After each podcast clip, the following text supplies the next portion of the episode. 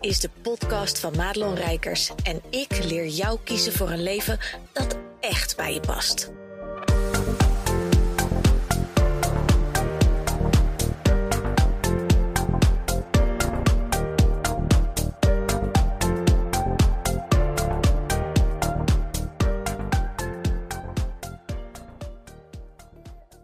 Hey, goed dat je luistert naar deze podcast. En in deze podcast wil ik het met je hebben over jouw um, interne criticus.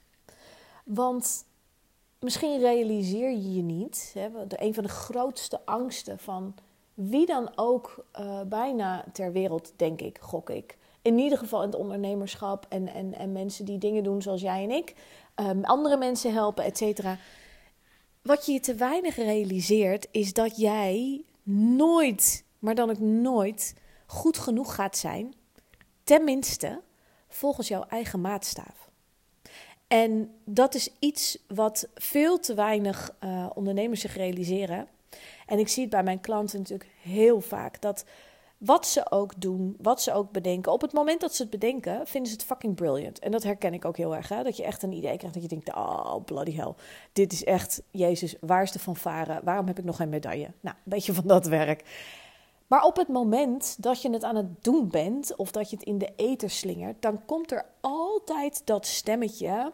Is het wel waardevol genoeg? Is het, oh, wat een bullshit eigenlijk wat ik verkondig? Uh, hebben de mensen het wel naar hun zin? Gaan ze het wel leuk vinden? Gaan ze er wel iets aan hebben? En dat is een heel vermoeiend proces als je niet goed erbij blijft met wat dat betekent um, ten aanzien van jouw energielevel. Want er zijn te veel mensen uh, in het vak die zich laten leiden door dat stemmetje wat zegt, nou, dit is echt waardeloos, weet je, dit kan je, dit, hier kun je niet mee aankomen zetten. Want wat voor jou vaak een zesje is, hè, als het gaat over rapportcijfers, dat is voor een ander een negen.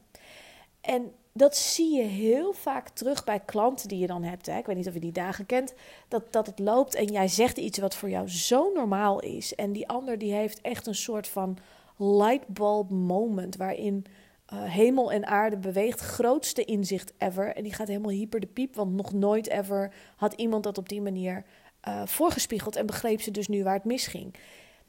Dat zijn die dingen die voor jou zo normaal zijn, dat je ze dus niet zelf nooit op waarde weet te schatten. En dat maakt het, als je ondernemer bent, best wel heel lastig om je eigen uh, inhoud Uh, dus ook echt op waarde te schatten. Dus, dus niet alleen op, op gewoon prijswaarde, et cetera. Maar ook gewoon op, op inhoudelijke waarde. Uh, en, en daarmee doe je jezelf tekort. En, en ik denk dat te veel mensen die bijvoorbeeld, hè, de roeptoeters. Ik, ik ken verhalen over mensen die echt top of the bill, Um, hè, bovenaan de food chain staan. In, in, in mijn netwerk in ieder geval. Die uh, miljoenen verdienen. Um, maar bij wie achter de schermen de klanten helemaal niet zo tevreden zijn. Dus die roepen heel hard hoe goed ze zijn. En aan de achterkant blijkt dat het eigenlijk allemaal wel meevalt. Weet je, is het vooral hoe goed ben je in je marketing? Want um, ja, dat, dat is ook een vak apart. Hè? Dat, dat kunnen wij wel beamen. Mensen die heel goed zijn in, inhoudelijk in hun vak, zie ik dus heel vaak een beetje op de achtergrond verdwijnen ten aanzien van, van de mensen die dus heel goed zijn in marketing. Omdat ze dat stukje, en er zijn uitzonderingen, hè? Want voordat je nou uh, denkt, uh, hè, we gooien even iedereen op één hoop. Nee, nee. Maar te veel mensen die heel waardevol zijn in hun werk en het werken met klanten die echt diep transformerende dingen doen, um, die blijven een beetje op de achtergrond hangen. Die groeien niet door. En negen van de tien dingen die ze, die ze fout doen, en ik mag, dat is heel zwart-wit gezegd, hè? Want je kan wel zeggen, ja, er zijn geen fouten, hier wel. Uh, je bent gewoon je eigen grootste criticus. En als je dat nou weet, en jij weet dit. Ik bedoel, uh, uh, als, je, als je een beetje in hetzelfde vakgebied zit als ik, en je bent een mensenhelpmens, dan, dan doe je aan persoonlijke ontwikkeling. Dan ben je altijd naar jezelf aan het kijken. Als er, als er shit aan de knikker is, ga je altijd kijken, wat was mijn aandeel? Dus je hebt een heel groot zelfreflecterend vermogen.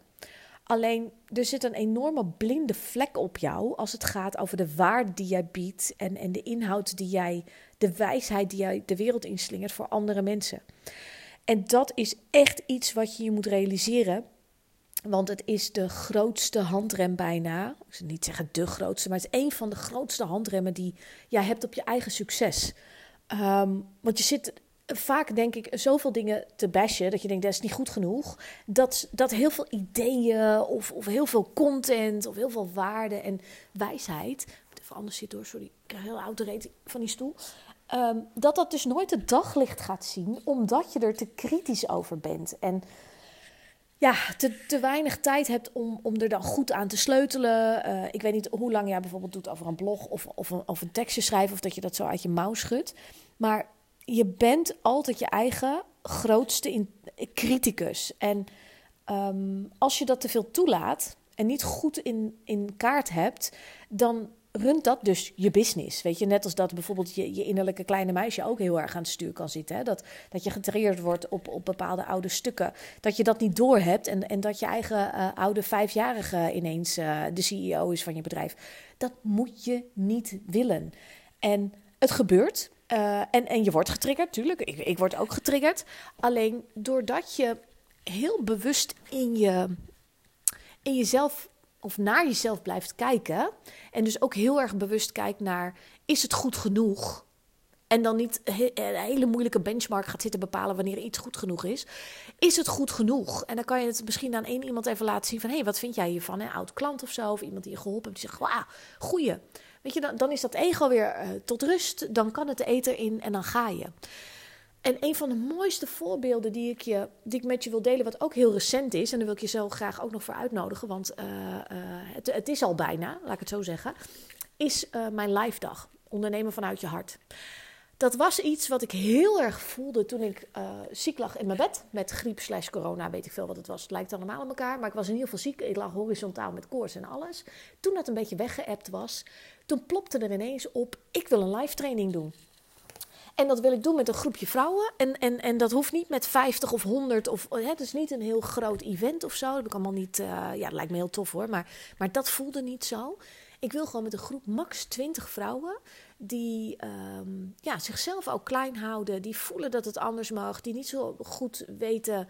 ja, hoe dan, weet je, maar ze voelen wel vanuit hun onderbuik al... er zit zoveel meer in mij dan dat eruit komt. En... een van de grootste dingen die dus meespeelt, is die interne criticus. Dus die gaan we in deze podcast in ieder geval al even uh, uh, meenemen als, uh, als uh, insight uh, dingetje. Maar die live dag, die heb ik, uh, want ik weet inmiddels hoe dat werkt. Op het moment dat jij een idee voelt en je gooit er niet iets over de ether in. Uh, al is het maar een soort save the date, dan ga ik iets doen en je hoort het nog. Maar dat je jezelf een soort van voor het blok zet. Dan gebeurt er dus niks. Dus wat heb ik gedaan? Um, en tegenwoordig denk ik daar dus ook niet echt over na. Hè? Van moet ik het eten wel inslingeren? Ik kijk alleen, heb ik genoeg informatie om de eter in te slingeren? En dat betekent bij mij dat ik weet welke datum is het. En in dit geval heb ik dus heel erg gekeken, is er een locatie? Hè? Want, want als ik het ergens uh, ga doen, is het ook wel handig als mensen weten waar. En dat ik dus op die datum wel een locatie heb. Anders moet ik die datum weer veranderen. Kan de helft weer niet? Nou, dat... En toen heb ik er dus even een story echt vanuit mijn tenen uitgegooid. Maar, maar de grap was dat ik zelf dus helemaal niet weet... Uh, wat, wat ga ik dan doen, letterlijk. Hè, ik, ik voel wel heel erg, en dat is wel grappig... tussen het enerzijds concreet mensen aanspreken... op een bepaald hè, verlangen, pijn, je kent die shizzle wel... anderzijds dus ook gewoon even in het midden laten... Uh, uh, wat, wat de praktische inhoud dan allemaal moet zijn. Hè. We gaan vaak heel veel dingen uitkouwen... of we gaan juist heel veel dingen... pas uh, verkopen op het moment dat alle details staan. En, en zijn dan vaak ook verdrietig als niemand het koopt. En uh, in dit geval wist ik gewoon, die dag komt er. En die dag wordt tof. En um, ik weet gewoon dat de juiste mensen daar gaan zitten. Ik weet ook dat de juiste dingen uit mijn mond gaan komen. Het enige wat ik hoef te doen, is de deur open te zetten. Die mensen te zeggen, kijk eens, de deur is open, je kan een ticket boeken... Um, en vertrouwen op het universum. En dus de dingen doen die ik moet doen. Mijn, mijn energetische oefeningen. Mijn rust pakken. Me vooral goed voelen. He, dat, dat die creatieve energie. En dat wat er dus op die dag mag ontstaan. Dat mij dat weet te vinden. Dat ik een soort van open kanaal ben. Uh, in ieder geval tot na één april. Om te teachen en te doen. En te coachen op die dag met die mensen. Wat ik, wat ik ergens van binnen voel. Maar hoe dat er concreet uitziet, lieve schat, ik weet het nog steeds niet. Nou, en dat maakt dus ook helemaal geen flikker uit. Want wat gebeurt er? En, en dit is ook precies hoe dat werkt. En dat mag jij echt ook gewoon meenemen als les. En dat is niet een... Want ik weet, ik heb altijd als mensen dit zeiden, dat ik dacht... oh, maar dan ben je toch eigenlijk een jokkenbrok.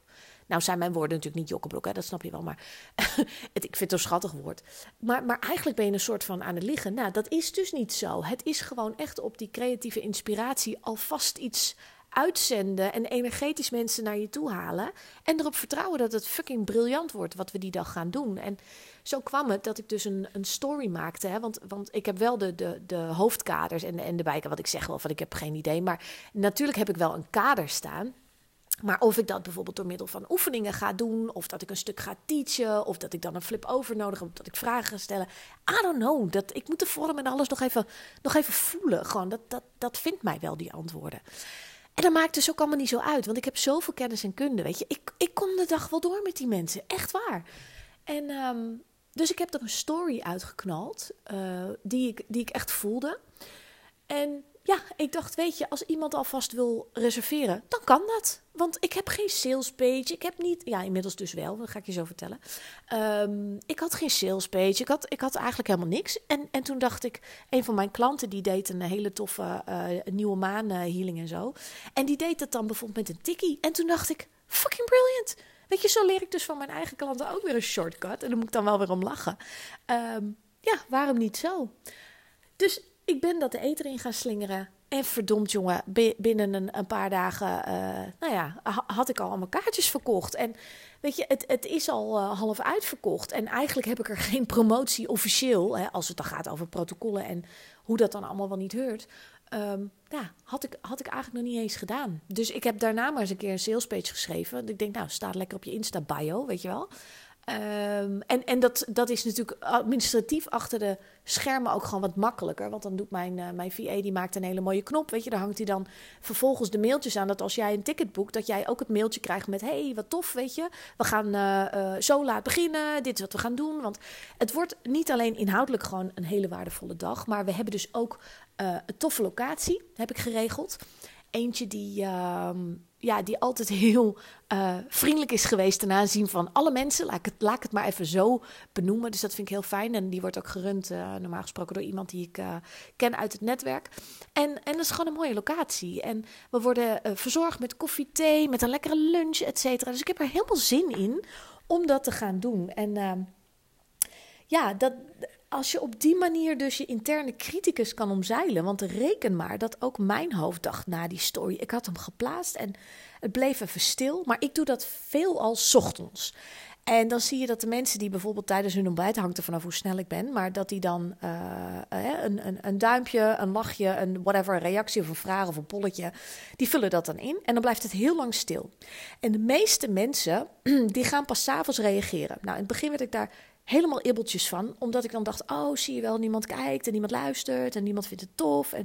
Maar het blijkt dat ze allemaal 's avonds keken... dus nu maak ik me niet zo sappel. Maar ik heb even overwogen dat ik dacht... nou, die story, ja, ik weet het niet.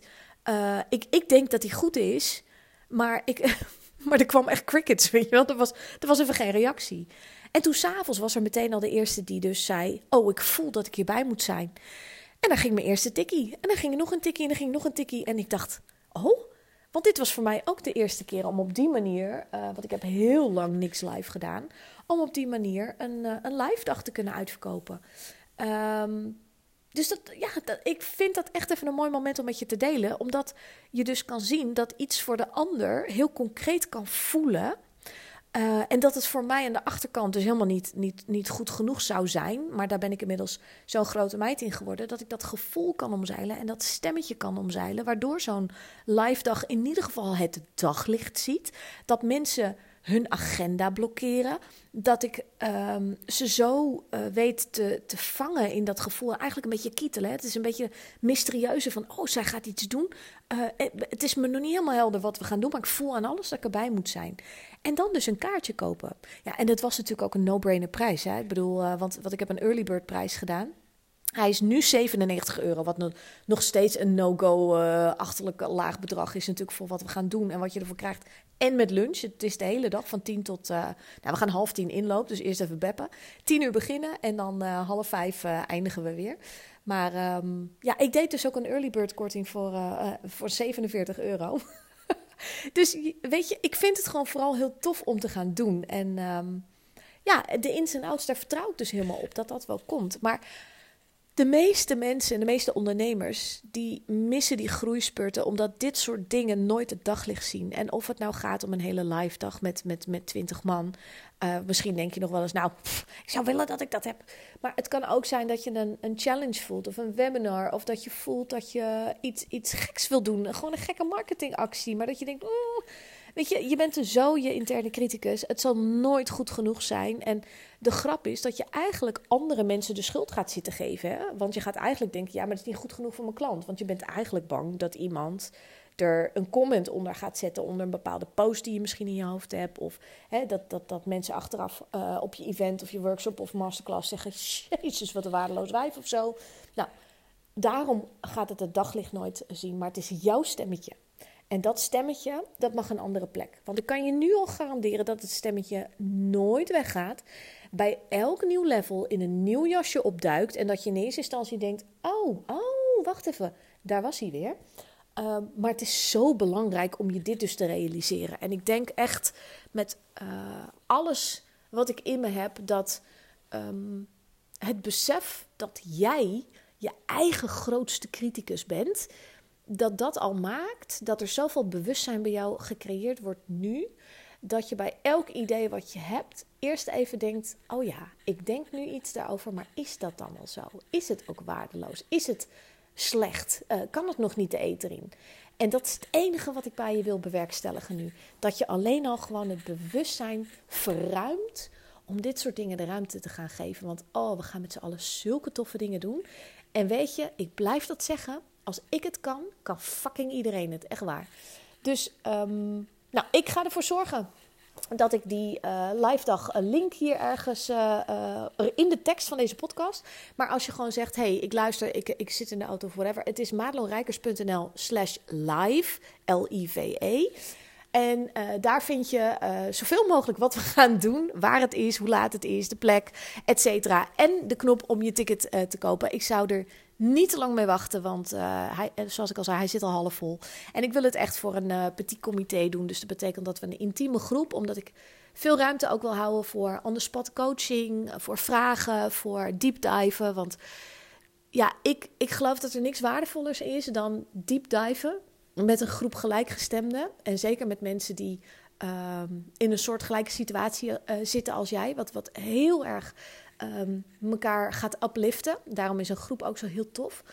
Uh, maar waarbij je gewoon echt uh, de ruimte krijgt om met elkaar uh, veilig uh, en diep te gaan. Dus als jij daarvan bent en je voelt uh, naar aanleiding ook van deze podcast, en misschien volg je me al langer, ik moet daarbij zijn, www.madelonrijkers.nl slash live. En dan hoop ik jou op één april te zien in die prachtige locatie tijdens die waanzinnige live dag. Goed dat je luisterde naar deze podcast. Wil je meer van mij weten? Check dan snel mijn Instagram. Of kijk op w w w punt madelonrijkers punt n l.